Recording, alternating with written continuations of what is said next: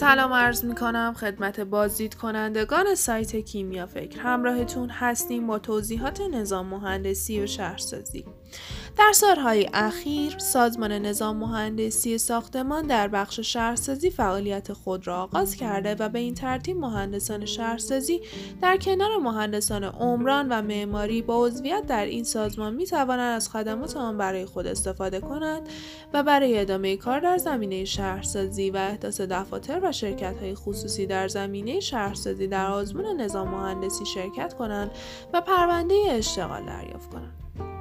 آزمون نظام مهندسی برای رشته های عمران، معماری، برق، مکانیک، نقشه برداری، شهرسازی و ترافیک هر سال حداقل یک بار توسط نظام مهندسی برگزار می شود و افرادی که در این آزمون پذیرفته می شوند پرونده اشتغال به کار مهندسی یا همان حق امضا از سازمان نظام مهندسی ساختمان دریافت خواهند کرد. نکات مهم در رابطه با آزمون نظام مهندسی به این شرح است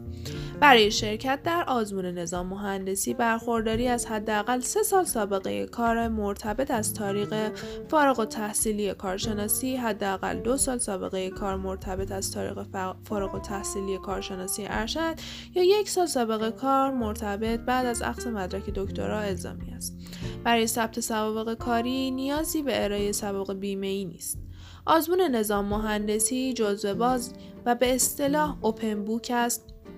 بنابراین شما می توانید کلیه این منابع خود را به جلسه آزمون برده و از آنها آزادانه استفاده کنید. آزمون نظام مهندسی در تمامی رشته ها و صلاحیت ها به جز صلاحیت معماری طراحی به صورت تست های چهار گزینه ای می باشد. معمولا در هر آزمون 60 سوال طرح می شود و حد نصاب قبولی در این آزمون کسب نمره 50 درصد است. توجه داشته باشید که در آزمون نظام مهندسی به علت عدم محدودیت ظرفیت رقابتی بین داوطلبان وجود ندارد و داوطلبان میبایست حد نصاب قبولی 50 درصد را در این آزمون کسب نمایند. همچنین این آزمون نمره منفی هم دارد و در واقع هر سه سوال غلط یک سوال صحیح را حذف می کند.